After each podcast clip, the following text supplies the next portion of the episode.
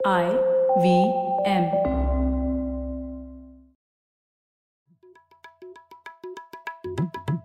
भाई हम हिंदुस्तानियों को बतियाना बड़ा पसंद है। बंगाली में अड्डा उड़िया में खोट्टी कन्नड़ा में हरटे और हिंदी में पुलियाबाजी। इस कला के लिए हमारी हर भाषा में एक शब्द है। हम तीनों तो अक्सर मिलकर पुलियाबाजी करते ही रहते हैं। तो हमने सोचा आपको भी इसमें शामिल कर लिया जाए। तो आइए प्रणय सौरभ और ख्याति के साथ करते हैं पुलियाबाजी। ए प्रणय ख्याति क्या हाल चाल है? बस मैं तो ठीक ख्याति आप बताओ।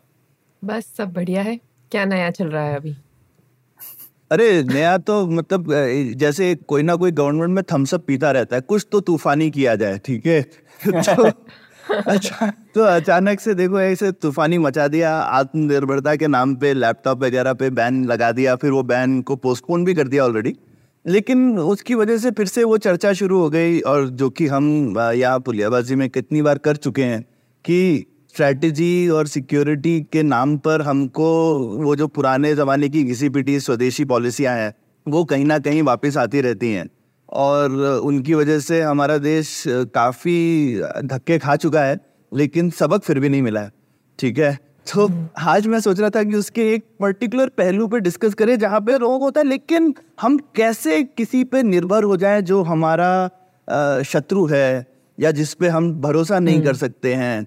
और अगर ऐसा कुछ हो गया तो फिर तो ये एकदम नेशनल सिक्योरिटी की बात होगी फिर आपने एक नेशनल सिक्योरिटी की बात कर दी तो फिर तो सारे के सारे जो आपके आर्ग्यूमेंट्स हैं वो फेल तो ये चीज़ डिस्कस करनी थी कि ये ये जो आर्ग्यूमेंट है इसका क्या क्या जवाब है और हमारे पास क्या लेसन्स हैं? क्योंकि ये कोई नई चीज़ तो नहीं है। आई मीन पूरी दुनिया एक दूसरे पर निर्भर है और बाकी देश भी इस तरीके का काम करते हैं। जैसे अब यूएस बोल रहा है ना मैं चिप्स यूएस के अंदर बनाऊँगा।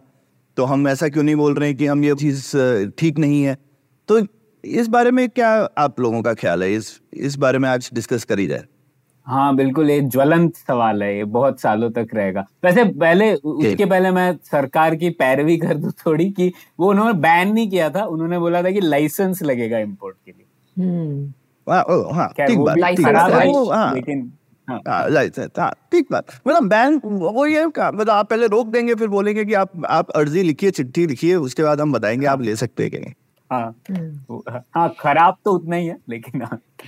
ओ ओ एक तो मुझे एक चीज़ जो बहुत नोटिसेबल लगी कि मतलब अभी आपने रूल निकाला और आज से इम्प्लीमेंटेशन मतलब अभी उन्होंने तीन महीने से डिले किया है लेकिन तुम आप इतना बड़ा डिसीज़न ले रहे हो इतनी सारी कंपनी ने ऑलरेडी कहाँ कहाँ ऑर्डर कहाँ दिए वगैरह होंगे लोगों ने क्या क्या कहाँ से मंगवा रहे होंगे और आप बोल रहे हो आज से हम ऐसा रूल पास कर रहे हैं और वो आज ही से इम्प्लीमेंटेशन होगा।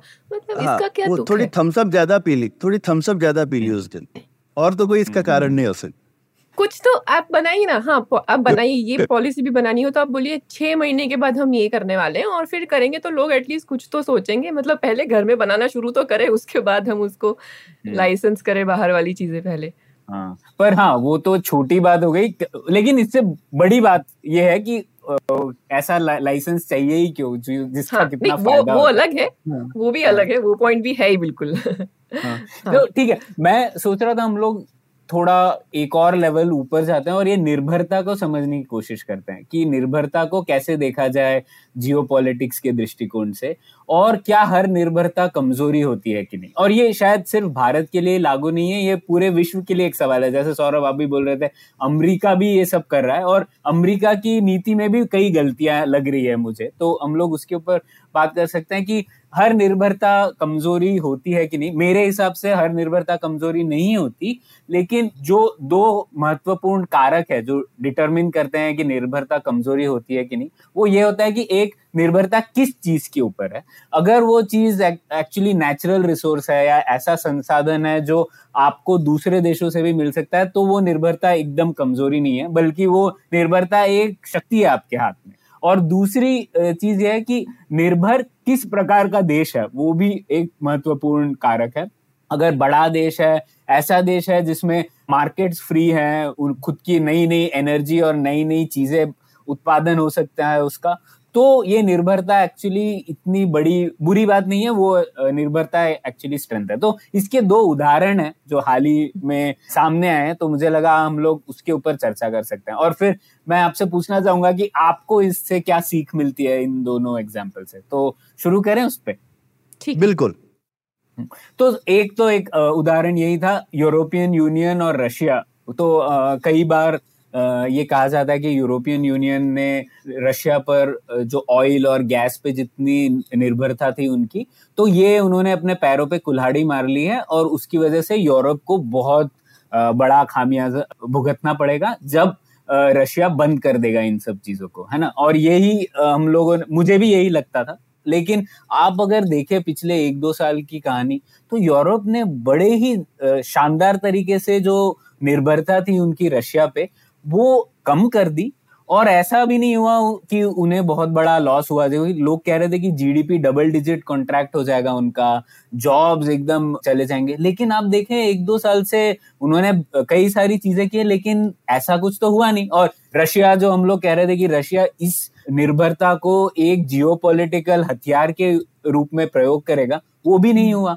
तो ये क्या माजरा है? ये समझने की कोशिश करते हैं। तो मैं थोड़े नंबर से देता हूँ। पहले तो जैसे कि हम लोग कह रहे थे कि पुतिन यूज़ कर सकते हैं ये एनर्जी को एक हथियार की तरह। लेकिन आप देखेंगे पिछले एक साल में क्या हुआ है? तो फ़र्स्ट क्वार्टर ऑफ़ 2022 में तकरीबन 26 प्रतिशत तेल यूरोप का रशिया से आता था। ये पाइप से आता था या फिर शिपिंग से आता था वगैरह। वो 2023 क्वार्टर वन में तीन प्रतिशत हो गया तो इतना कम वो हम्म। लोगों ने झटके में कर लिया। दूसरा उनका जो गैस इंपोर्ट्स था वो 2022 क्वार्टर वन में 38 प्रतिशत था। वो इतना कम नहीं हुआ है लेकिन फिर भी 17 प्रतिशत हो गया है। तो ये भी मतलब काफ़ी सिग्निफिकेंट कमी हुई है इसमें। और ये कैसे किया है? यूरोप ने कैसे किया? और ये इतनी चेंज हुआ है और ऐसा भी नहीं हुआ कि जॉब्स चले गए हैं ज़्यादा। या फिर एकदम ज़बरदस्त रिसेशन है, वगैरह, ऐसे बिल्कुल नहीं हो। तो ये कैसे कर पाए यूरोप तो दो चीज़ें हुई है। एक तो डिमांड साइड और सप्लाई साइड दोनों में उन्होंने कुछ बदलाव किए हैं। तो ठीक है तो डिमांड हम्म। साइड में क्या किया है? एक तो पंद्रह प्रतिशत उनका डिमांड ही कम हो गया है क्योंकि उन्होंने क्या किया है कि जो पावर ज़्यादा लेती थी वो वाली इंडस्ट्रीज़ उनको बंद कर दिए हैं और उन इंडस्ट्रीज़ का इंपोर्ट कर रहे हैं वो लोग उन चीज़ों को। हम्म। ठीक है तो ऑफशोर कर दिया है वो पार्ट हाँ, मैन्युफैक्चरिंग हम्म। बिल्कुल। और दूसरा उन्होंने एफिशिएंट पावर मैनेजमेंट किया है। हर हाउस होल्ड ने पावर कंजम्पशन वगैरह कम कर दिया है क्योंकि सरकारें भी ये चीज़ बता रही थी वगैरह वगैरह। और तीसरी बात ये भी है कि उनकी जो सर्दी थी ऐसा लग रहा था लोग बोल रहे थे सर्दी में तो मतलब पूरा अंधेरा छा जाएगा यूरोप में लेकिन सर्दी भी इतनी सर्द नहीं थी गर्मी लग रही थी लोगों को इस तो उस वजह से हाँ. भी फ़ायदा हुआ। तो ठीक है ये तीन चीज़ें थी डिमांड साइड पे। और सप्लाई साइड पे भी बहुत ही ज़बरदस्त चीज़ें हुई। तो जैसे कि ताबड़तोड़ उन्होंने नए सोर्सेज ऑफ़ पाइप गैस ढूंढे। जैसे जर्मनी ने एक एलएनजी टर्मिनल था जो कि कई सालों से अटका था, वो उन्होंने रिकॉर्ड ब्रेकिंग पेस में खड़ा कर दिया। और वो भी जर्मनी में मतलब लोग कह रहे थे कि हो नहीं पाएगा वगैरह, लेकिन उन्होंने कर दिया।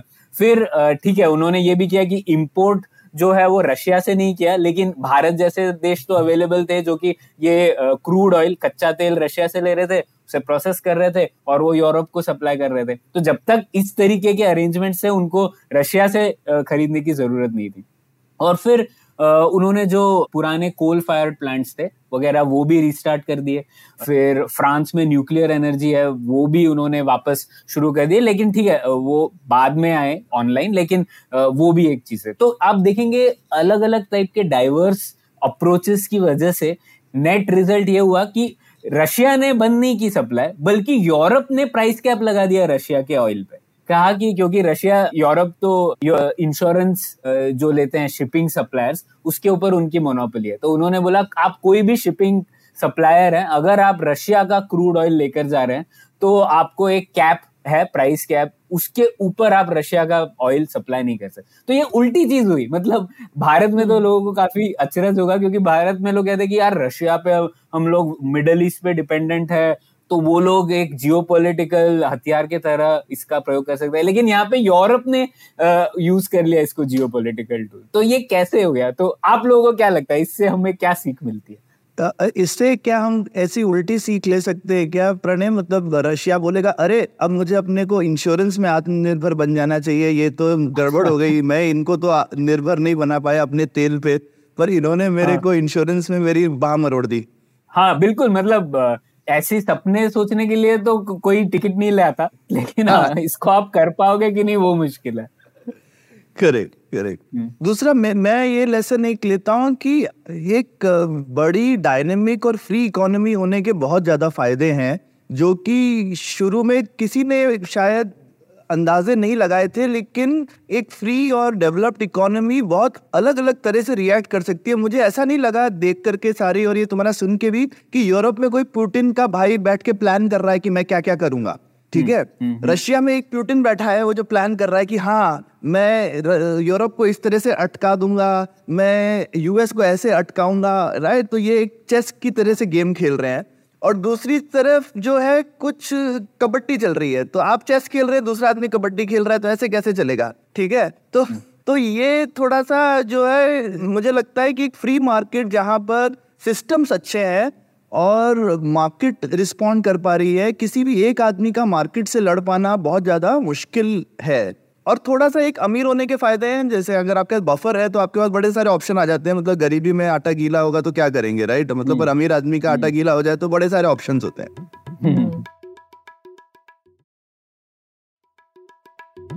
मुझे इसमें लगता है कि जैसे यूरोपियन यूनियन की स्टेट कैपेसिटी भी ज़्यादा है तो वो इतने कम समय में इतनी सारी चीज़ें अलग अलग तरीके से कर पाए तो वो उनकी एक अच्छी स्टेट कैपेसिटी के बारे में बताता है कि वो रिजिलियंस है उनके पास कि ये प्लान ए नहीं काम किया तो प्लान बी काम करेंगे करेगा। और दूसरा मतलब मुझे ये नहीं पता कि क्या आप ये जो ये एनर्जी में हुआ है क्या इसको हम ये जनरलाइज आई मीन मुझे इसका आंसर नहीं पता ये आपको सवाल पूछ रही हूँ मैं कि क्या हम इसको कोई भी कमोडिटी के लिए अप्लाई होगा ऐसा जनरलाइज कर सकते हैं क्या? हाँ, कि ये हाँ, है ना? हम्म। कि ये मिल ही जाएगा दुनिया में मतलब। हाँ। वही तो मैं यही कह रहा था कि जैसे मैंने शुरुआत इस बात से की कि निर्भरता किस चीज़ पर है वो समझना ज़रूरी है तो अगर निर्भरता ऐसे संसाधनों पर है जो नेचुरल रिसोर्सेज है हमें लगता है नेचुरल रिसोर्सेज हमारे पास नहीं है और अगर हम उसके ऊपर निर्भर है तो हम लोग मतलब बहुत ही कमज़ोर अवस्था में। लेकिन ऐसी बात नहीं है अ, क्योंकि नेचुरल रिसोर्सेज के बहुत सारे सप्लायर्स होते हैं और जनरली सब्सटीट्यूटेबल सोर्स हो अगर वो तो उसकी उससे डरने की कोई बात नहीं है। अगर आपके पास और एक कोई हथियार है जिसके, जिससे आप उनको चैलेंज कर सकते हो तो वो लाइन पर ही रहेंगे, वो आपके अगेंस्ट नहीं जाएँगे। तो यही एक चीज़ है कि रशिया ने इतना सप्लाई होने के बावजूद वो उसे यूज़ नहीं कर पाए एक हथियार की तरह जबकि यूरोप यूज़ कर पाए। तो जनरली हम लोग ये कह सकते हैं कि ब्रॉडली अगर नेचुरल रिसोर्सेज पर आप निर्भर हैं, और वो नेचुरल रिसोर्स दूसरे देशों में भी अवेलेबल है तो वो निर्भरता कोई इतनी हानिकारक नहीं है। और दूसरी बात ये भी है कि अगर आप बहुत बड़े बायर हैं तो भी आपकी स्ट्रेंथ होती है ना। तो वो जैसा आप कह रहे थे भारत अमीर तो नहीं है लेकिन भारत बहुत बड़ा बायर है काफ़ी चीज़ों का। तो अगर आप बड़े बायर है तो आप फिर दूसरे देश आपको सप्लाई करना चाहेंगे दूसरी कंपनीज़ आपको सप्लाई करना चाहेंगी। तो वो भी आपकी एक स्ट्रेंथ है जो अक्सर लोग नहीं सोचते।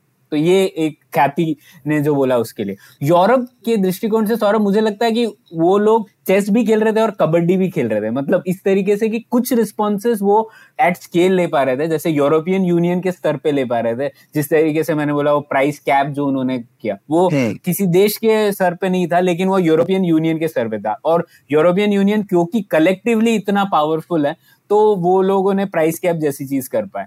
लेकिन ये भी है कि जो दूसरे रिस्पॉन्सेज थे इकोनॉमी वाइड रिस्पॉन्सेज वो छोटे स्केल पे भी कर पाए। तो जैसे वो कहते हैं ना at magnitude and at littleness दोनों का फ़ायदा वो लोग उठा पाए। तो जैसे उन्होंने ये जो चीज़ें की थी कि फ्रांस न्यूक्लियर एनर्जी कर सकता है, जर्मनी कोल के ऊपर कर सकता है, वापस रिफायर कर सकता है, या फिर एलएनजी टर्मिनल बना सकता है, तीसरा देश और कुछ कर सकता है। तो डाइवर्सिटी ऑफ़ रिस्पॉन्सेस थी एक लेवल पे और कलेक्टिव रिस्पॉन्स था दूसरे लेवल पे। तो ये दोनों चीज़ें कंबाइन हो के नेट रिज़ल्ट ये हुआ कि इतना कुछ निर्भरता हानिकारक नहीं हुई रशिया के और और उनके पास पैसा था तो जैसे जब वो जब वो एनर्जी प्राइसेस खूब बढ़ी तो वो आसानी से गरीब लोगों को उन्होंने सब्सिडी वगैरह दे दी, ताकि उनके यहाँ हाहाकार नहीं मची, जबकि मतलब रशिया सोच रहा था कि भाई, यूरोप में तो रेवोल्यूशन टाइप वाली सिचुएशन आ जाएगी लोगों के पास एनर्जी नहीं होगी अगर सर्दी के टाइम पर। लेकिन हाँ। जब आपके पास पैसे हो तो आप ये सब चीज़ें मैनेज कर सकते हैं और दूसरा मैं यहाँ ये बोलूँगा कि ये वही यूरोपियन यूनियन है जिसको सब ऐसे एग्ज़ाम्पल दिखाते हैं कि ये लोग कुछ नहीं कर सकते हैं ठीक है एकदम निठल्ले हैं हाँ। मिल करके इनसे एक पत्ता नहीं हिलेगा पर हाँ। इन इन लोगों ने भी मतलब रशिया को हैंडल कर लिया लोगों को लगता था भाई रशिया तो एकदम तीस मार खाया यूरोपियन यूनियन पैसे वैसे होंगे लेकिन ये फुद्दू लोग हैं इनसे कुछ नहीं होता सही वही है ना। एक तो हम लोग को ऐसे लगता है कि ये सब चीज़ें प्लान होनी चाहिए। एक कोई इंसान होना चाहिए जो ये सब कर सकता है। लेकिन हाँ। क्योंकि यूरोपियन यूनियन का रिस्पॉन्स में आप कोई एक इंसान को नहीं बता सकते तो हम लोग को लगता है कि इस तरीके के देश एकदम ज़बरदस्त जियोपॉलिटिक्स नहीं कर सकते। लेकिन ऐसा नहीं होता। अ, अ, एक ये और हाँ, दूसरा। एक और चीज़ है मुझे ऐसा लगता है जैसे एक वो कहावत है ना लोग कहते हैं कि अगर आपने बैंक से दस रुपए लिए तो वो आपकी प्रॉब्लम है। लेकिन अगर आपने बैंक से दस हज़ार करोड़ लिए तो वो बैंक की प्रॉब्लम है। ऐसे कहते हैं ना तो वही चीज़ मुझे लगता है यहाँ भी लागू होती है कि अगर आप किसी मतलब ऐसे संसाधन पे डिपेंडेंट है जो कि एकदम क्रिटिकल है नॉलेज रिच है वो आप सब्सटीट्यूट नहीं कर सकते तो वो आपकी प्रॉब्लम है। लेकिन अगर आप किसी दूसरे देश पर ऐसी चीज़ पे डिपेंडेंट है जो नेचुरल रिसोर्स है सब्सटीट्यूटेबल है तो वो उस देश की प्रॉब्लम है। रशिया की प्रॉब्लम थी आपकी प्रॉब्लम नहीं है। तो ये एक उदाहरण मुझे लगा। तो मैं समराइज थोड़ा सिंपल में रखूँ तो आप ये कह रहे हो कि अगर कोई प्राकृतिक संसाधन जो आसानी से कहीं और से मिल जाएगा तो उस केस में वो बेचने वाले का प्रॉब्लम है खरीदने वाले को नहीं क्योंकि खरीदने वाले को तो दुनिया में कोई और बेचने वाला मिल ही जाएगा क्योंकि वो चीज़ आसानी से मिल रही है।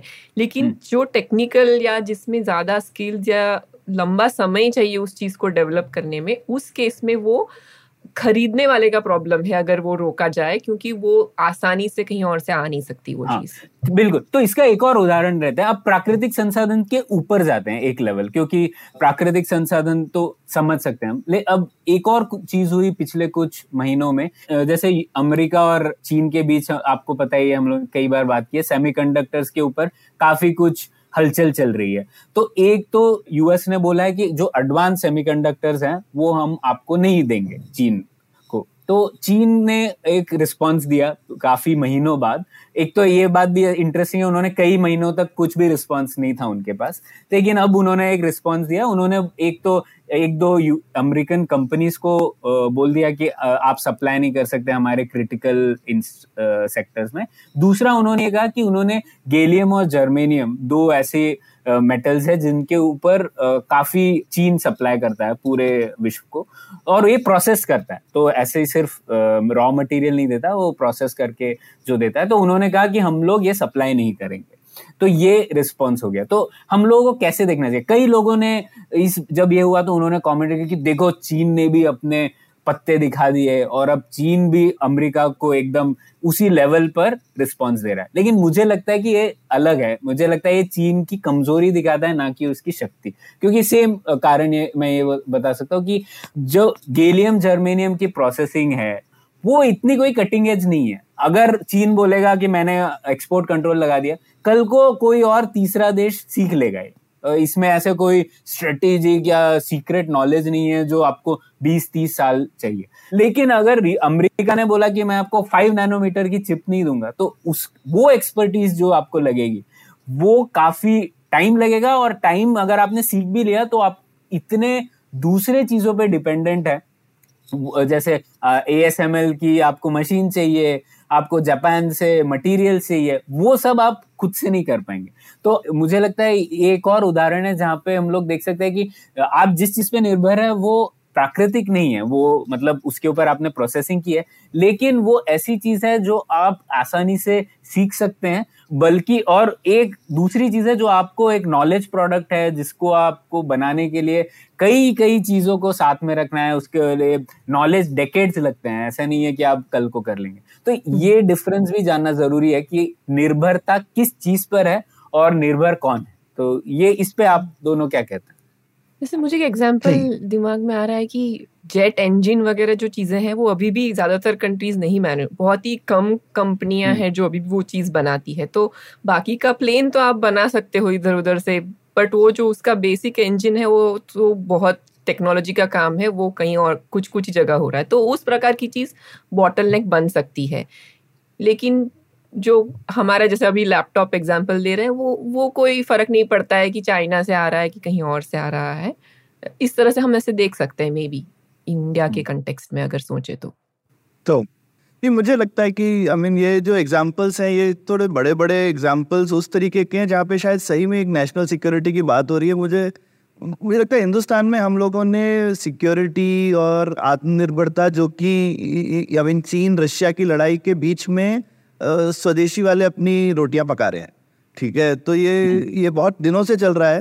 और हिंदुस्तान में मुझे लगता है कि जो स्वदेशी का आर्गुमेंट है उसको ठीक से हम लोगों ने परास्त नहीं किया है जो कि बाकी हम्म। पूरे दुनिया में हुआ है। लोगों ने आई मीन अमेरिका और यूरोप में कोई लोग बोलते हैं इस तरह की चीज़ ऐसा नहीं ये ख्याल हर जगह है। यूएस में भी लोग हम्म। बोलते हैं भाई मेड इन अमेरिका होना चाहिए। ये ये लॉबी हाँ। हर जगह होती है। ये ऐसी बात नहीं है कि सिर्फ़ हिंदुस्तान में है। लेकिन ये लॉबी हाँ। काफ़ी वीक है बाकी जगह पर और इंडिया में ये लॉबी बहुत स्ट्रांग है और ये काफ़ी सेंटर स्टेज है ये लोग एक्चुअल पॉलिसीज़ को इन्फ्लुएंस कर पाते हैं और जब भी ये इस तरीके की चीज़ चल रही होती है हिंदुस्तान में शायद वो शुरू होगी स्ट्रेटेजी को लेकर के और बीच में घुस जाएगी स्वदेशी वाली नीतियाँ जो कि हम हम्म। देख रहे हैं कि उसको उनका तो कोई भी मतलब वो तो बहुत ही लो लेवल का डिस्कोर्स है कि भाई आप सब कुछ क्या खुद बना लोगे वो तो कोई करना भी हम्म। नहीं चाहिए तो बहुत ही बेवकूफ़ी की बात है और उससे आप हम खुद को ही गरीब करने वाली स्थिति में अपने आप को वापस लेके जा रहे हो और मैं बस एक पॉइंट और जोड़ना चाहता हूँ ख्याति जैसे तुम बोल रही थी कि सब्सटीट्यूट है या नहीं है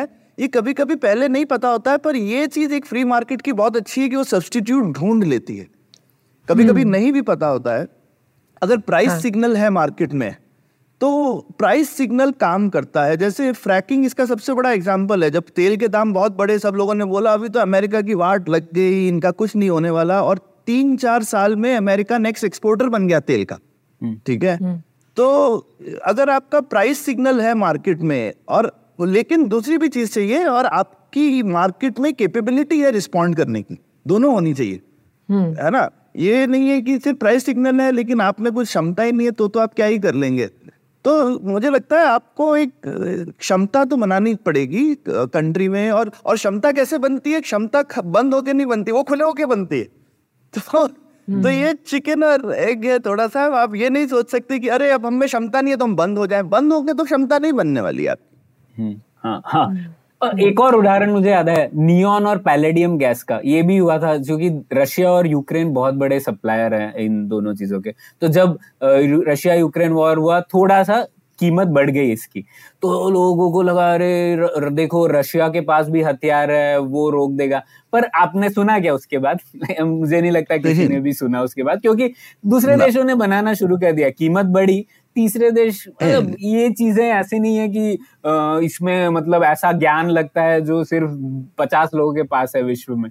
तो आप लोग आप कर सकते हैं ये सब चीज़ें। तो और इसकी अवसर लागत भी है सौरभ इस जो स्वदेशी सोच की है ना इस तरीके की सोच की क्योंकि अगर हम लोग यही सोच रहे होंगे तो हम लोग कल का गेम खेल रहे होंगे मतलब जो कल चला गया हुआ है तो हम लोग यही सोच रहे हैं कि यार हम लोग खुद को ऑयल प्रोड्यूस करना है।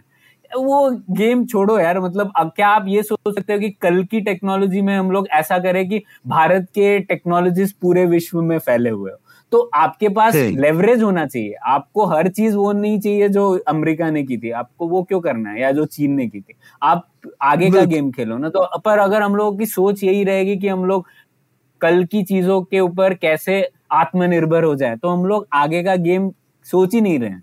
एक बहुत पुराना एग्ज़ाम्पल दिमाग में आ रहा है और हम जो एक्चुअली बात कर रहे हैं वो एसेंशियली ग्लोबलाइजेशन है राइट यही तो वैश्वीकरण है कि यहाँ से नहीं मिलेगा तो मैं वहाँ से लाऊँगा और ये आज का गेम नहीं है ये अभी बहुत पिछले 500 सालों का गेम हो गया है राइट तो जस्ट ये दिमाग में ये आ रहा था कि जैसे कि एक टाइम था जब स्पाइस ट्रेड चल रहा था और पेपर और क्लो का दाम भी बहुत ज़्यादा था राइट अल्टीमेटली फाइनली जब यूरोप वेस्टर्न यूरोपियन कंट्रीज़ ने फिगर आउट किए कि अच्छा ये ये जगहों पे मिल रही है उन्होंने फिर जहाँ जहाँ उन्होंने अपने कॉलोनीज बनाई वहाँ वहाँ पे भी उन्होंने उसको उगा के उन, उसके ऑल्टरनेटिव जगह से भी ला सकते हैं। सिर्फ़ जावा से लाना ज़रूरी नहीं है हाँ। जंजीबार में भी उगाया जा सकता है।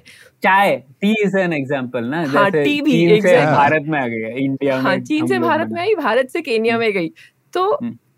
मतलब ये तो 500 साल पुराना गेम चल रहा है कि ये कॉमोडिटी यहाँ से नहीं मिलेगी तो मैं कहीं और से लाऊँगा या कहीं और पैदा करूँगा या कहीं और बनाऊँगा। तो ये सारे पुराने वाले ही ये यही चीज़ अलग अलग अलग और शायद अभी वो फास्ट फॉरवर्ड में चल रही है। वो थोड़ी सेंचुरीज के लेवल पे चल रही थी अब अब वो सालों में चल रही है ये गेम एक ही चीज़ कांस्टेंट है कि कि उनकी क्षमता कि भाई हाँ. हम कितना इस चीज़ को कर सकते हैं और रिस्पॉन्ड कर सकते हैं चैलेंज को। ये आपकी इनोवेशन और कैपिटल इंटेंसिटी आपके यहाँ पे क्या कितने नए एंटरप्राइजेस बन सकते हैं जल्दी से? है ना? अपॉर्चुनिटी है पर उसको रिस्पॉन्ड भी तो करना है। तो अगर आपकी हाँ. कंट्री में वो कैपेबिलिटी नहीं है तो फिर आप क्या कर लीजिएगा? हम्म, और मैं अगर आप सिंगापुर का गेम देखो तो वो मेरे ख्याल से वो जो यही चीज़ कर रहा है वो जो भी चीज़ इंपोर्ट हो सकती है बहुत आसानी से यहाँ का खाना सारा बाहर से आता है पानी भी काफ़ी सारा फिफ्टी परसेंट पानी मलेशिया से मिलता है इनको। तो वो सारी चीज़ें तो बाहर से आ रही है पर वो लोग अपने एफर्ट्स डाल रहे हैं टेक्नोलॉजी के इन्वेस्टमेंट में ह्यूमन रिसोर्सेज के डेवलपमेंट में कि वो अपनी जहाँ पे उनका एडवांटेज है वो वो डेवलप करने की कोशिश कर रहे हैं। तो उस हम्म। तरीके का वो गेम खेल रहे हैं कि वो टेक्नोलॉजी में आगे बढ़ेंगे वो दुनिया को टेक्नोलॉजी देंगे। और हम्म। ब्रेड बटर कहीं और से भी आ जाएगा मतलब। बिल्कुल। बिल्कुल बिल्कुल। तो जैसे हमने अभी डर के मारे राइस एक्सपोर्ट पे बैन लगा दिया तो ये सब इस तरीके के झटके हाँ। अपने किसानों को देने की कोई ज़रूरत नहीं है। ठीक तो हाँ ये ये दो दो झटके मतलब दो बार थम्सअप पिए किसी ने है ना? ये राइस राइस एक्सपोर्ट बैन एक और है। वो तो बैन ही है ना प्रणय उसमें लाइसेंस नहीं है। हाँ वो और हाँ, वो, वो बैन है। मतलब 2008 के बाद पहली बार हम लोगों ने गेहूँ और चावल दोनों बैन कर दिया एक्सपोर्ट बैन हम्म हम्म हम्म डर के मारे फालतू में और तो एक साल से चल रहा है अभी चावल पे भी लग करेक्ट दिया। चावल पे भी लगा दिया ठीक। ठीक तो मतलब हमारे मेरे को लगता है कि इनके एग्जाम्पल्स की कोई कमी नहीं है पर जो जो लोग नहीं समझना चाहते वो वो लगे हुए ही हैं इन चीज़ों पर। तो हमारी, हमारे सुनने वाले बताएँ, उनको क्या लगता है? मुझे मुझे पूरा विश्वास है, हमारे सुनने वालों में भी काफ़ी लोग स्वदेशी नीति के समर्थक होंगे, क्योंकि हिंदुस्तान में इतना समर्थन है तो हमारे सुनने वालों में भी होना चाहिए। या फिर उन लोगों ने पुलियाबाजी सुनने के बाद में किसी ने अपना मत बदला है तो हमें बताइए। और नहीं बदला है तो भी बताइए। हम आपसे सीखना चाहेंगे कि हम में क्या कमी रह गई समझाने में। तो इस बात पर आज की चर्चा खत्म करते हैं और उम्मीद करते हैं कि आप लोग ज़रूर इस गुफ्तगु को जारी रखेंगे और चलती रहेगी इससे पुलियाबाजी। उम्मीद है आपको भी मज़ा आया। यह पॉडकास्ट संभव हो पाया है तक्षशिला इंस्टीट्यूशन के सपोर्ट के कारण। तक्षशिला पब्लिक पॉलिसी में शिक्षा और अनुसंधान के लिए स्थापित एक स्वतंत्र संस्था है। आप दुनिया के किसी भी कोने में हो, आपकी उम्र कुछ भी हो, अगर आप पब्लिक पॉलिसी विदेश नीति या टेक्नोलॉजी गवर्नेंस में रुचि रखते हैं तो तक्षशिला की website Takshashila dot org dot in पर उनके कोर्सेज को ज़रूर चेक कीजिए। और अगर आप पुलियाबाजी में शामिल होना चाहते हैं तो हमसे कनेक्ट कीजिए Puliyabaazi at Gmail dot com पर या फिर एट पुलियाबाजी ट्विटर पर। शुक्रिया।